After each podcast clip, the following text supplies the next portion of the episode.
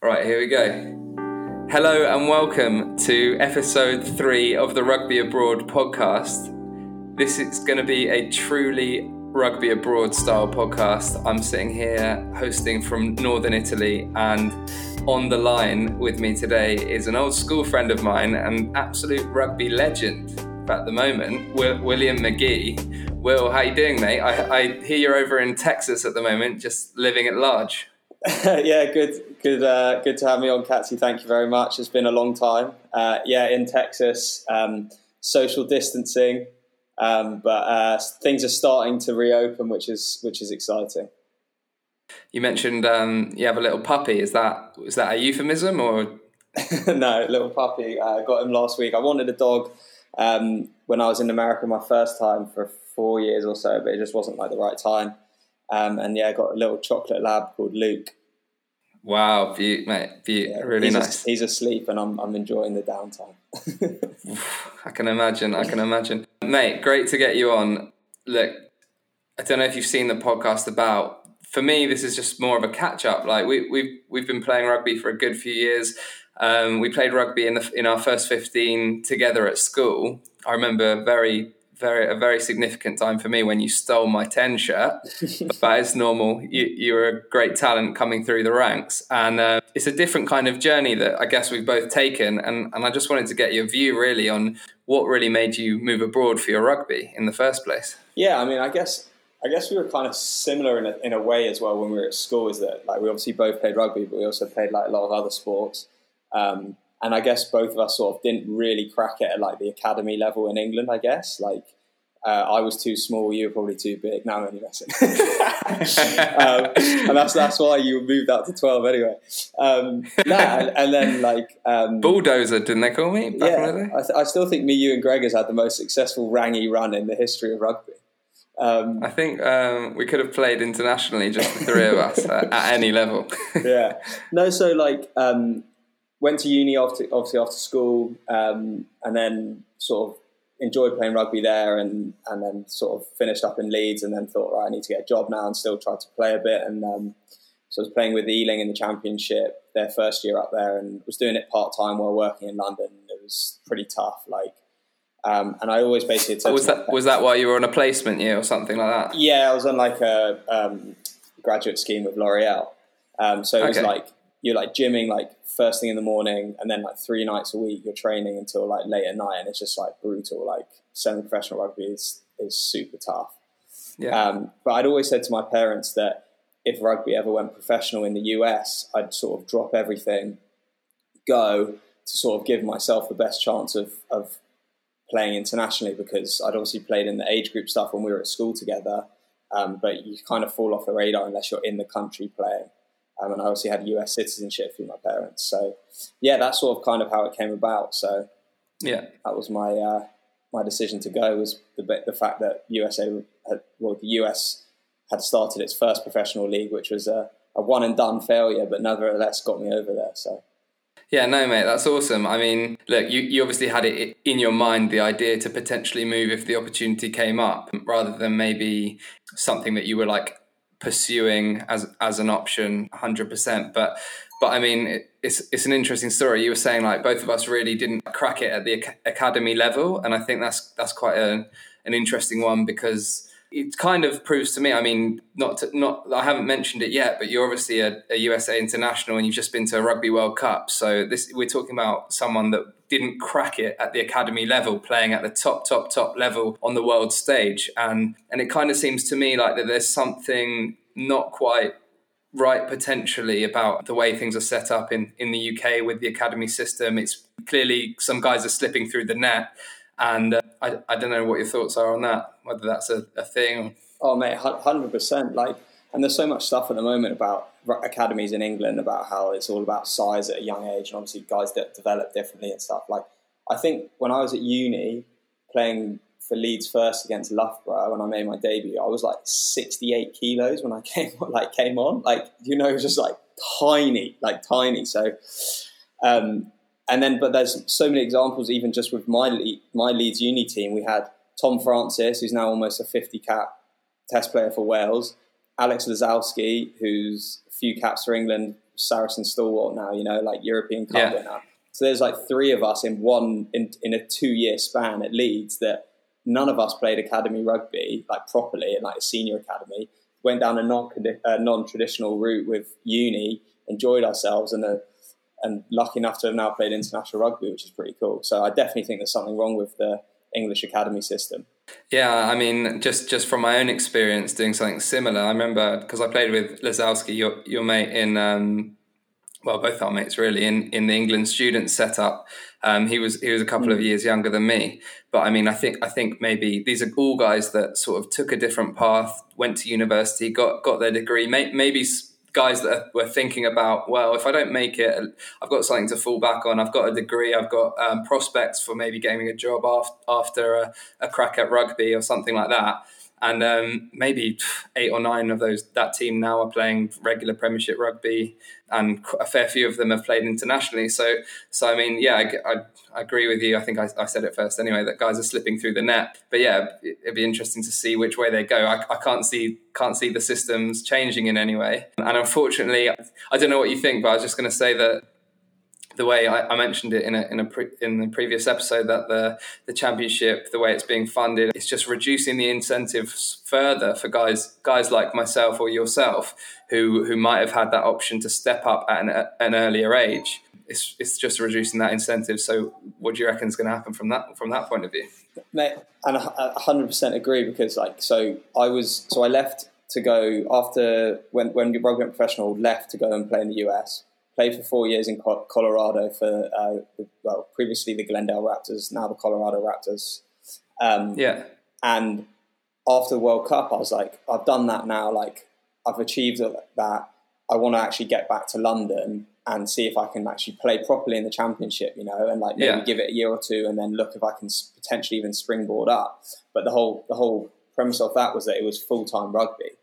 As soon as the championship announced the funding cuts, London Scottish called us in and said, uh, we're going to go part time next year, and that obviously sends alarm bells ringing along with along with the other, a lot of the other teams. So now it's yeah. like there's basically two mini leagues in the championship where half of them are full time, and they're going to be smoking these teams that are part time. Like in my opinion, um, and then that's sort of how I've ended up back out in Texas because it, it was an avenue to carry on playing full time professional yeah. rugby. Because yeah, mate, I, I, just just to go back on that, that you you moved abroad and then kind of cracked your way back into the championship, which is which is a great thing. You must have been absolutely buzzing with that. I know that that was the case with me as well. I, I moved out to Spain. I, I, played a couple of years there, and you kind of get a chance to sort of show yourself at not maybe the not the level of the championship, but you're still in a higher than a semi-professional environment. You're, you're pushing yourself. You're sort of a leader within a team. Do you think that helped you get that opportunity back in the championship at London Scottish? Yeah, definitely. Um,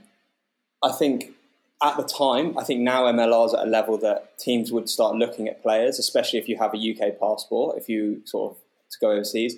But at the time, it just being in that full time environment in, in Glendale allowed me to then push myself to to progress to progress it to the international level. And then once you've obviously played at that level and you can put some footage together of you playing against like top teams in the world, like Ireland, Samoa, Scotland, you know, like these teams that then awesome. then that's going to obviously attract you a lot more. And the fact that I had UK passport as well means that I'm a I'd be a I was a non EQP player, but not a foreign player. So you so the, yeah. the restrictions are much less on you there. So um, yeah, and I guess your your feeling is when you when you and mine certainly was when you crack that first championship contract, certainly one that is acceptable to you. Maybe maybe it's something that you've seen championship offers before, but like at quite a base level, and they maybe weren't interesting or whatever. And then once you crack that one, that you you say, okay, maybe this is my stepping stone now, um, mm. and you're at that level where the championship might if you have enough games in the championship, maybe you'll maybe you'll get the bounce up to the Premiership, and then suddenly swipe swipe from under you. Yeah, gone. See you later. Have a lot of guys done the same? Have they moved on to, to new things so quickly, like you? I think I I don't. I think I'm very fortunate in the fact that because again I have a US passport, they were mid-season here in the MLR. As soon as that happened, I had teams reaching out to me to say, "Well, we've seen that news. Like, are you interested in coming back to the MLR?" Yeah. So for me, it was it was a no brainer um, because I could come straight away. But for other boys, and there are lots of boys, and lots of my close mates from London Scottish who are trying to get out into the MLR now, yeah. but it's just so much more difficult because they'd have to go through the whole visa application process, and now the fact that COVID's obviously come in, and and that's going to like obviously have an impact on immigration and everything going on. So it's like it's going to be super tough. So I'm very fortunate in the fact that US passport could just jump on a plane and go. And obviously, I was very thankful to the guys at London Scottish as well that they sort of saw what I was that I wanted to be playing professionally full time in order to carry on playing internationally. Um, because you have to, to to play internationally, you have to be able to devote yourself full time to it. Like it can't be something where you're doing a, like a school coaching gig, but then training two or three nights a week or working in the city. It's just you don't have enough time for your body to recover, to fuel your body correctly, train, sleep, etc., etc. You're just doing too many things. So they were super super cool with it. Um, got on the first flight basically out to Austin, played one game, pandemic, season over. Cheers, thanks for coming. Lockdown, Lockdown get me a puppy because yeah. I need some company. Yeah, exactly. No, mate, I get it. I get it. It's a shame that the season ended like that, but I guess you're you've put yourself in quite a good position for for going forward. You're you're now kind of where, where you want to be in terms of in terms of location, especially for, for pursuing that international career. Yeah, it was it was a shame though because like it was really the, like the five six months I was back in London was so cool because I've gone abroad. Uh, at that sort of state, at that sort of stage in our lives where you're like 23 to 27, where no matter where you are in the world, everyone's sort of just cracking on with their careers and yeah. they haven't got like loads of times on their hand, like they're out for work drinks or whatever. Whereas I got back to London, 28, like a lot of my mates are there, settled down. It was so yeah. cool to just be around them, to just like Tuesday night, or oh, like let's go for dinner in the city, you know. And then all of a sudden, like I had to yeah. then backtrack and like sort of put my career first and what I wanted to do, and I still want to play international rugby. So yeah, totally. Yeah, um, it was tough. It was pretty tough. Speaking of the international rugby, I mentioned it before. You've been to a Rugby World Cup. That's absolutely huge. Um, tell us a bit about that experience. Yeah, I mean, obviously, it was an absolutely amazing experience. Um, just like the whole, like the whole build up was incredible. Like we never spent that amount of time with that many guys for so yeah. long. Like we assembled, I think, end of June, and we came back to so yeah, we got together end of June and we finished up mid October, and we were probably wow. together for the entire time, other than ten days we had off. Um, so it was an amazing experience. Obviously, Japan, everyone knows what an amazing World Cup they hosted, um, and, it had it had it all. You know, like amazing games of rugby, drama with the weather, uh, like everything. The food was absolutely incredible. Um, and on a personal level, like obviously that's the dream, you know, like it's the highest highest level you can potentially play at. Yeah. Um, I, I was fortunate enough to, to get on against France for for a couple of minutes at the end, um, but I had to be pretty realistic, knowing that our best player, potentially the best player who's ever played for the US, um, AJ MacGinty, was the ten ahead of me, um, and the fact that Will Hooley was starting fullback and could cover ten that meant my opportunities would be quite limited, and I, I was realistic enough to know that. Yeah. Um, but while we were out there, just trying to put everything on the on the training pitch for the for the team so that they were prepared well enough. And yeah, unfortunately, we we did come up short, but I'm pretty sure, pretty confident in the coaches that they'll have learned a lot of lessons. So going into this next four year cycle, and whenever we can start playing international rugby again, we'll be a lot better for it. And I'd I'd like to think most of the squad will be around for France 2023. Yeah, I mean that's a tough mindset going into a World Cup, knowing that probably you're, you're not going to get as many chances as you can, but just give everything for the team. Especially, obviously, at your age, you'd think you, at that age you'd be one of the leaders, especially in your position as a fly half as well. You'd probably be one of the leaders in that team. Mm. So, so I know I know from personal experience that's a hard place to be in when you're not playing all the time or certainly starting. So, um, no, I mean, how, how does that that affect your approach to training and, and team meetings and stuff like that. Yeah, and obviously, like as the ten, you in, in, your club side when you're the when you're the starting ten, you you know how to act, and I, I just think it's about what what you can do, what's best for the team. You know, I think I remember watching something like TJ Perenara said, where it was his dad talking to him, and he was like, "Look, if you're starting nine, be the best starting nine in the world. If you're on the bench, be the best impact player in the world. If you're if you're not in the squad, be the best trainer in the world. You know, so you've got to kind of just take that like that mindset. So I had a big role to play, obviously as a ten, and and you know yourself, like reading, understanding the game. So scouting obviously what, what England, France, Argentina, Tonga were, were trying to do in their attack and their defensive shapes and how we were going to attack them. And obviously once once I knew, okay, I'm not involved in this England game, right? I can't actually do anything yeah. on the field to affect that game. I can train hard and get the boys ready, but I'm going to switch my focus to France. What can I look at? What can France do? As a fly half, you might have stepped in um, to training and you are Owen Farrell for that training session.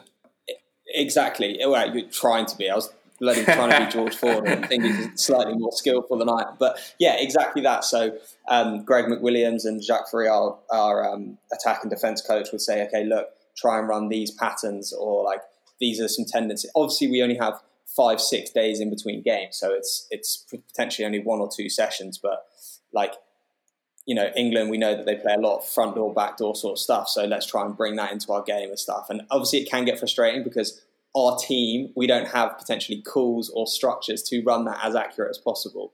And you're just trying to throw it together and wing it. So yeah. It, it can get frustrating, but you know you're doing it for the betterment of the team. So definitely, definitely. And okay, cool. So the World Cup, best experience of your life, or yeah, for sure. I'd say that along with um, as a whole experience, yes, hands down. Best rugby experience was uh, starting against Ireland at the Aviva, packed Aviva, 55,000 people. Um, Adge was unfortunately injured. Um, started, unfortunately. yeah. yeah, no. Um, started, played 80. We got humped, but it was pretty cool. Yeah. Um, it was close. It was, I think it was 19 12 at half time. Yeah. Um, and it was the week after they'd beaten the All Blacks. So it was, it was pretty it was pretty cool experience and That's just sick. Ireland like f- for us growing up you know like we watch the Six Nations we see the president of Ireland coming out on the pitch and shaking everyone's hands listening to Ireland's call you know like all that sort of stuff to have actually like done that shook his hand. Amazing amazing. Listen to the you know it's just like you can't beat that as a as a, like an on-field experience. Yeah totally. Right so getting back from the World Cup you obviously got this opportunity with London Scottish. How did the professionalism of the, the championship, specifically London Scottish, compare to the professionalism which you had in your USA squad? Um, I'd say that in terms of the USA squad, it's probably still slightly more professional, just at, at that international level.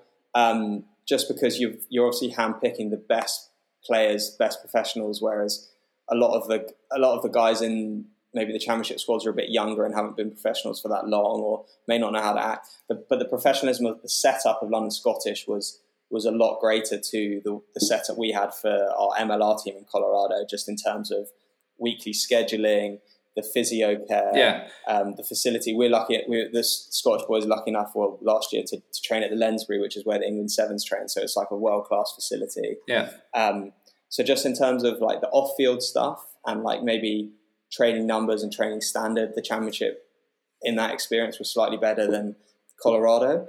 But that being said, I know that some of the MLR teams definitely next year are going to be comparable to sort of Premiership in terms of training facilities. Yeah, so that's what that's that's what I was going to say to you now is that you made the decision quickly to go back to the states, and it seems like year on year you you're watching, you're seeing online and you're seeing highlights of games, and it seems like that the league, the MLR, is just increasing exponentially in in quality, and you just see some really physical guys in peak condition like battling it out in that league and you're just like well there, there must be some professional set, some serious professional setups involved in that in the preparation f- for that level.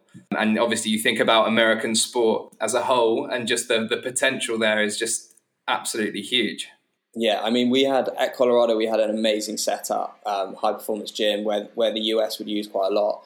Down here in austin as well um, obviously, our owners are quite heavily involved with F45. So, in terms of gyms and facilities, they're one of the best in the business, you know. So, it's actually a really, really cool setup here in Austin. So, the it's amazing they've taken basically an old factory warehouse almost and turned it into a professional rugby setup. Whereas, like at the back is this huge gym, uh, like first class F45 facilities, TVs on the walls, um, and then you've got players' team room, you've got all the coaches' room, kitchen, but like it's kind of like the American dream. You know, they've taken just a warehouse and they've turned it into a professional rugby facility, which is super cool. Yeah, and then they've got plans to Um, so we play our home games at the Circuit of the Americas, which is the F1, the USA Grand Prix track, um, and we play in, in the soccer stadium inside that track.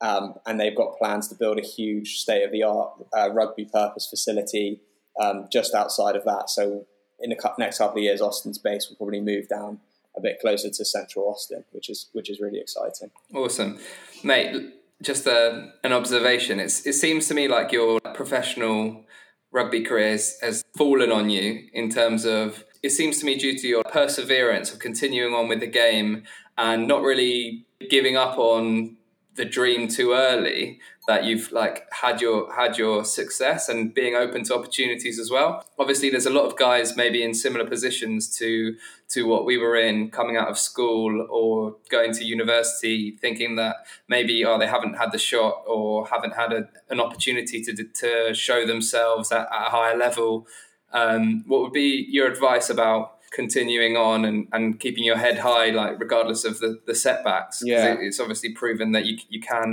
maybe taking a different route, you can still get to, to wherever you want to be. I definitely think so. And if you're lucky enough, like like myself to have a passport that allows you to go to maybe a more an emerging nation where they have a professional league which will allow you to devote yourself full time to it while still earning enough money that you can live because I think that's the that's quite the key and that's what's really sad about the championship folding yeah because if I've got mates who are in the championship straight out of uni who have probably been earning between maybe 15 and 25 grand for best part of like 3 or 4 years and if you if you're doing that and you don't and you and you don't crack it, because what probably like maybe 15 players go from the championship to the Premiership a year, and of them that, probably most yeah. of them exactly, and they probably uh, most of them become just squad players. So it's so tough, and to just be making that little amount of money when potentially you've got mates who are working in London who are earning five six times that. You, you, you're potentially going to get left behind. So obviously, there's a lot of perseverance, but it's also having the ability to to actually be realistic with it. Go somewhere where you where you can play, where you can earn money um, in a full time environment. Then then it sort of balances it balances out. Yeah, it's a, for me. It's, it's exactly what you say. It's kind of you got to be in the, a position to think outside the box a little bit and maybe be a bit open to. Well, this is if you want to continue continue playing and being yeah. well compensated for for it and create a lifestyle out of it as well. Um, but then also England has such a good semi-professional setup as well. So that might be, you know, like there's there's some unbelievable players in in National One, you know, in England yeah. that could easily play higher levels. But as you think of like the Richmonds, the Rosslyn Parks, these boys are working proper jobs in the city and, yeah. and, getting paid good money to play rugby, and that's what they're happy with. And you know, it's professional rugby is definitely not for everyone, even if they have the talent. Totally. You think of like someone like Cinders, who we played with at school. Like he was easily talented enough, but he just he was in an academy and he was with Farrell and and those boys, but he probably just burnt out because it was just he just he hated it by the time we were playing in upper six, you know. yeah, yeah. So maybe that's part of the part of the issue as well is getting these boys and like pounding them with academy sessions week in week out, maybe three yeah. sessions a week, plus their school training, plus their their club training on the weekend. You arrive at you arrive at 18, 19 years old and you're, you're kind of, like you say, burnt out. You've not got the same desire you had before. So maybe that, that puts us, for not having been in that scenario, at, at maybe an advantage mm. to, or a bit of extra drive, maybe. I know that the university, like the university rugby scene in itself is like, it's kind of specially suited for, for those guys who, who to push on with a bit of extra drive and, and it's a, it's a really good level to then, to then show show yourself to potential professional rugby suitors. Yeah. But but is, there's not that many guys again that that will sign from from uh, university teams straight well, to a championship yeah, team, for example. Did, did you coming out of university sign sign a uh, sort of professional contract? I mean, it was a it was a play to it was a play to pay or pay to play contract. yeah. So it was like I, it was with Ealing. It was you got your expenses paid for, you got some discounts on gym and uh, not gym on like nutrition and protein and yeah. stuff, and you got 250 quid a game, you know, okay. and like I played three games, so it was like 750 quid professional contract if you can call it that. Yeah, no, it's that that's tough. That's a tough gig. Like Yeah, because because it's the time, like you say, when you're finishing uni, you you think I certainly did. I, w- I wanted a championship contract. That that's like you, that's the the dream mm-hmm. to then push on to the next level. And if if you don't get that what you want, or if you get a taste of it like like you did, but nothing arrives that's really compensates you to what you feel maybe is yeah at, le- at least a minimum level that you're going to like livable. Yeah, yeah, exactly. Like you say, guys, guys that I know, I know guys as well in the championship earning like 15k for for three four years, and it's just like I mean, yes, there's a certain point that you've got to say to yourself, well, is it worth it? For the love of the game, if you're playing championship rugby, surely your mind's got to be open to, and like we said before, think outside the box and maybe go to another country that's going to compensate you you better. 100%. And also, not just that, you're going to have a life experience out of it. And I guess what what my idea around this podcast is is talking to guys like yourself who have had this this different life experience via rugby and have, having maybe not cracked it at home and just showing that guys like yourself and, and myself, there's a different path yeah. and a different road to take that maybe is uh, just as fulfilling. Mm. I think, and that's the part of it. Like moving to America was like, it, I was so excited. Like this was 2016. I was just so excited, so excited, so excited. And then the morning came. I was flying. We'd been out the night before. It was probably quite emotional and I just like went into my housemate. It was living in Clapham, Clapham at the time. Went into my housemate's room and just burst into tears. I was like, "What the? what am I doing? Like, I'm leaving all my mates behind. I don't know anyone in Denver." Right. And like, and then because obviously we spoke before this, but you have to have there has to be a type of personality where you you are willing to do that. You know, like you have to be brave enough to like go and start afresh and and and go for the experience and if you go for six to eight months and you don't enjoy it, well, you know you can always probably come back to what you were doing before. And I think that's the most amazing thing. But I don't think anyone's probably ever had a bad experience when they've actually gone and devoted themselves to it. And then the other part that I'd say to it is, it, I, it's it's obviously a lot easier if you're if you're single, if you're not leaving someone a long distance relationship or, or anything like that, because then you then you're trying to be in two places at once, and that's just sort of never going to work out, in my opinion. So. Um, I'd say I was fortunate fortunate that I was single at the time. Probably not fortunate that I'm still single four years later, but sure, surely Texas uh, is coming to your doorstep at the moment, isn't it? I'll let you when me and the puppy get out once the pandemic's over. I'll let you know, Katsy. it's surely puppy on Instagram is an absolute goer. Yeah, but we're in lockdown, mate. So you know, you've got a strict, strict social distancing. Yeah, yeah, yeah. No, I mean, here in Italy, we're just coming out of the old lockdown, so it's quite weird. Just, but you, are by the law required to wear the masks and um, mm. gloves and stuff like that. So I don't know if that's going to be the case in in Texas. But what if the girls can't see your face? You... They'll just use the dog. Probably better looking anyway. But uh, like, I, another thing to go back, I was very close to actually signing in Italy as well a couple of years ago on the back of sort of playing abroad and I had an offer from Padova and I thought long and hard about it and I just decided that it was probably still best just to stay in the US but it's so cool that like you've also been able to play there France Spain yeah. Jersey. Yeah yeah. Germany. You played in Germany? No I didn't. I'm joking. I thought you said Germany. I thought I heard Germany no I said um, Jersey Jersey, okay, yeah, I guess Jersey counts. basically yeah, exactly. No, no, it, it's it's something I enjoyed doing. I think you mentioned before that that uh, uh, maybe a particular personality or someone just open to the idea of traveling a bit, and and yeah, I think obviously the opportunity's got to come at the right time. Like you said, you had an offer from from Italy, you seriously consider it, but but there's other other personalities might just not even it might not even enter their mind to to take an opportunity like that or even look for one.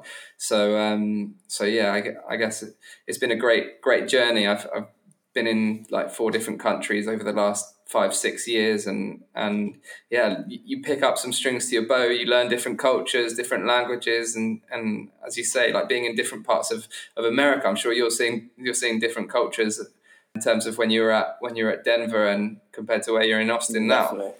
now. Um, is there a big difference? There is. Like, I mean, it's probably more like political and stuff like that than anything weather-wise as well. But like, I've been fortunate. Denver and Austin are the two most desirable cities to live in America at the moment. So I've been pretty fortunate that a lot of people want to live there. Yeah. Um, but also for me, my family moved back to the US um, a couple years before I moved out here. So even just even though I'm still four, three, four hour flight away, it's still nice that you're on the similar time zones and they can come to games for a lot cheaper and, and whatnot. And um, and my cousins and aunts and uncles and stuff like that have all been able to come watch as well, which is awesome. So there's a nice aspect to that as well.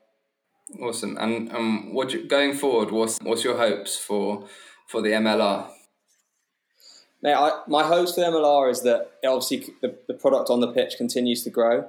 Um, but I, I'd be lying to say if I wasn't wary of the fact that at the moment the way that the pathway, the way it's going is potentially too many international imports coming into the league. Um, so, at the, so at the moment, there's I think it's you're allowed ten. You can you can buy and trade slots off other teams. So I think you can have up to twelve, but then you'd be another team might drop down to eight or whatever. But there's no restrictions on how many of those players can be actually on the field. Um, so if you've got 12 out of 15 on the field that are not even US qualified, are we actually grow? I know it's I know it's easy for me to say because I have a US passport, even though I played the majority of my rugby in England growing up.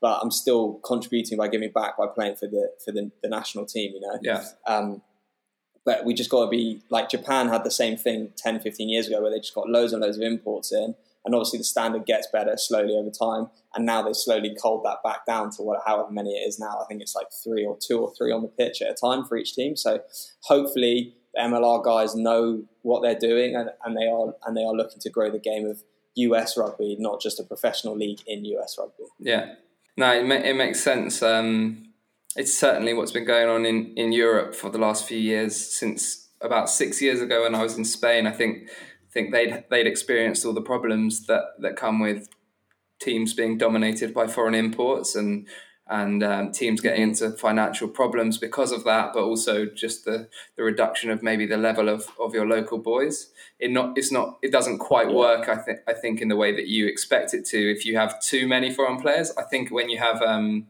when you have the right amount, maybe six or seven in a squad, something like that. I think that's when those guys that who are bringing this higher level can impart their, their knowledge maybe and and and help Definitely. the other players out. And um, and I'd say, yeah, I'd say as well, it's about like what type of person they are as well. You know, so like if people are listening to this and thinking about going and playing abroad, like abroad, have like more than just being a rugby player. Like, what can you give back to that local community wherever you are, like in Spain, Italy, France, US? Like, have you got coaching Germany. qualifications where you, Germany, Romania, uh, Bucharesti? No, like, Anywhere. can you? can you can you offer like more than just on a Saturday afternoon playing on the pitch? Can you go out and help develop rugby in high schools or primary schools? You know, and like especially for countries where the natural instinct, like obviously in Spain or Italy, is to go out and kids are picking up a football. Yeah. Same here with an American football. You know, like that. That's the battle is to try and slowly change that. Yeah. Which is it is it is slowly but surely happening. So it's exciting. Yeah, definitely. Uh, is it something you see um, on the on the ground level in the US? Because obviously, rugby. It's always been the conversation. Whenever you talk about rugby in the US, people say, "Yeah, but American football, basketball, yeah. you're never going to replace them." But then I get the feeling over the last few years that there's like more of an interest. There's more people interested in watching. What what are like the crowds like? Because obviously, not to like over exaggerate any or anything, but like just flat out what, what, are they like? Are they are they at a level that you you would think, oh, okay, yeah, no, this is all right. We get good interest. The, the matches we play are oh, well yeah, supported. Like, I mean, so uh, the, the, probably the best supported teams right now would be San Diego, Seattle. Um, they Seattle sold out every game for the last two years, which is about four and a half, five thousand people. Oh wow! Um, San Diego potentially a few more, but maybe not fully sold out, but maybe close to six thousand. That's amazing. I know that the, the final between those two teams last year, I think there was like six, six and a half thousand people at San Diego Stadium. You know, so that's that's obviously the top end. Um, at Glendale for the four years I was there, we we probably were around two and a half, three thousand. But like you know, that's pretty consistent. That's a, that's and a really good fan base. So yeah. I think yeah, I think the cool thing is that it's you go you start small, you build an interest. Like if you can sell out tickets, that means there's an interest for people going. So obviously you can charge higher ticket prices if you want it. But then when you go to a bigger stadium, so they just say you make the step from a four thousand to a ten thousand seater, you yeah. can get pretty close to selling that 10,000 seater out. Whereas if you just start with going straight into a 20,000 seat soccer stadium yeah. and there's one and a half thousand people there, it's a bit pointless because there's no atmosphere. Yeah. Um, there's no like, you, there's no like, I remember like the best, the games I was most excited for was playing Seattle away because you know it's going to be hostile. They're going to be booing you when you're kicking. It's loud. Like, it's, it's but that's what you want, you know, like you don't want to be playing in a, in a big stadium where there's no one there because, I mean, yeah, the field's nice, but at the end of the day, it's all about the atmosphere. Exactly, mate. I can I can only make the comparison between that and playing in the championship, and this is like such an interesting thing because you've got what what is really a pinnacle of, or not quite the pinnacle. It's not the Premiership, but the Championships is the dream for a lot of young players to make that then step up to the to the Premiership, and yeah. you go and when you get your Championship contract, to say you're underwhelmed by the the sort of people that that come and support matches. I'm not obviously crowd. Um, there are clubs have have a lot of great loyal supporters, and and you feel that on match day absolutely. And there's nothing um, in any way against any of those loyal fans, but but having having played in France in the Pro D2 out there and getting similar crowds to what you were talking about in the States, it, there's a different feeling. You really feel the it's part of the professional experience, I think, and and it's it's, it seems a shame to me that that there's not more investment going into the championship to to make it yeah. this to commercialize it a bit more, give them give clubs more of a reason to to bring crowds in and stuff like that. Instead, it, for years now, it's just been it, it, just being left behind. I don't know what your feeling was when you when you were at yeah. Scottish, whether you because because I remember going around the championship. I played a game for Jersey against London Irish in the Madejski Stadium, and literally, I, you could have had a 300 or 400 people there or something like that, and may, maybe a few tumbleweeds as well. And um, yeah, yeah, I mean, obviously, it's great to play in a nice stadium against an uh, amazing um, team with a great setup, but but at the end at the end of the day, it doesn't give you the same buzz as it would to play, like you say, in, in front of three, three or four thousand people on a weekly basis. Hundred percent. Well, that yeah, I mean, I'd think of like the last, I don't know, the last like few games I played. We played um, Jersey away in the worst conditions imaginable, but great atmosphere because it was packed. It was just before Christmas, yeah. you know, and Jersey has a very strong support. Yeah. And then post Christmas, we played we played Newcastle at Kingston Park, which kind of was the best of both because it was it was a nice day, great field, great stadium, and it was pretty pretty packed as well. So that was cool. But then like the last two games, you're playing Ampthill, 50 mile an hour winds. I'm not even kidding. Like you couldn't even pass the ball. We played 28 phases out of our own 22 because you couldn't even you couldn't even think about kicking it. By the time you dropped the ball, it blown behind yeah. you um, on top of a hill in a in a field. And then the week after, you play Yorkshire, who it's a Headingley's an amazing stadium, and when the Rhinos play there, it's packed out. But there was probably seventy five people there, and you're just like, what on earth are we doing? like, there's just no like, there's no. I, I, I get your point in terms of like when you're playing with the Pro D two and the crowds, you feel the crowds are invested, and then on the back of that, you feel that you have an obligation then as a professional player to go and perform a lot more so than if no if you feel that no one really cares. Yeah. And obviously that's pressure, but that's what that's what we sort of thrive on. Yeah, you know? like you want that pressure. To I think that's why you, why anyone becomes a professional sportsman anyway, because that's the that's what they thrive in. The pressure's there for that reason, mate. I, I think we've had a great conversation. Episode three is going to be an absolute hit. I'm 100 percent sure, and this is episode three, by the way. But but I just want to round, kind of round up what we've been talking about and comparing both our journeys. We've come from kind of similar places, come a long way since first 15 with uh, Mr. Greenaway at Merchant Taylors and I believe Cobus, yeah. South African yeah. yeah.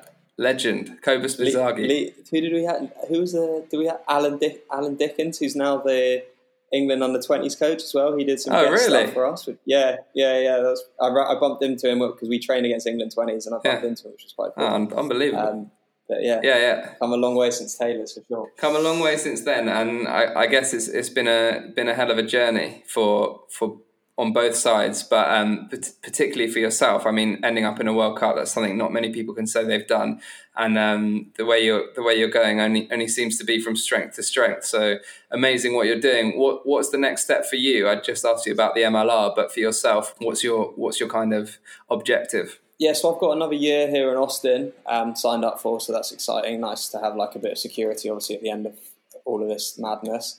Um, and then few options really. Like US are pushing me quite hard to go into refereeing, um, so they kind of want someone that's played at the highest level to then go and, and potentially look to go on like the the refereeing circuit because they just don't have anyone. Yeah. Um, at the moment, I'm probably leaning a bit more towards coaching, so maybe look to pick up a um, sort of a player coach role in the next couple of years. Hopefully, still in Austin or somewhere else, maybe in the MLR.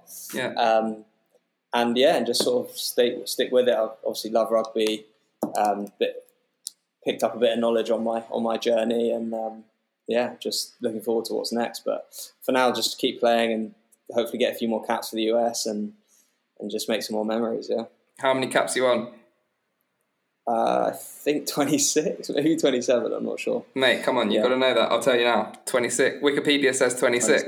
26. 26, yeah. How's go. that for being prepared? true, true. Mate, I massively appreciate your time. It's great to catch up after all these years, and I'm glad your journey, your rugby abroad journey, sponsored, is um, going superbly well. And I wish you all the best for the future. Cheers, Katsy. You too, brother. Look forward to catching up when we're both in the same country. Nice one, my man. Cheers. Appreciate it. Thanks, right, dude. Take care. You can subscribe to the podcast at rugbyabroad.com. Thanks for listening in, and I hope you join me for the journey.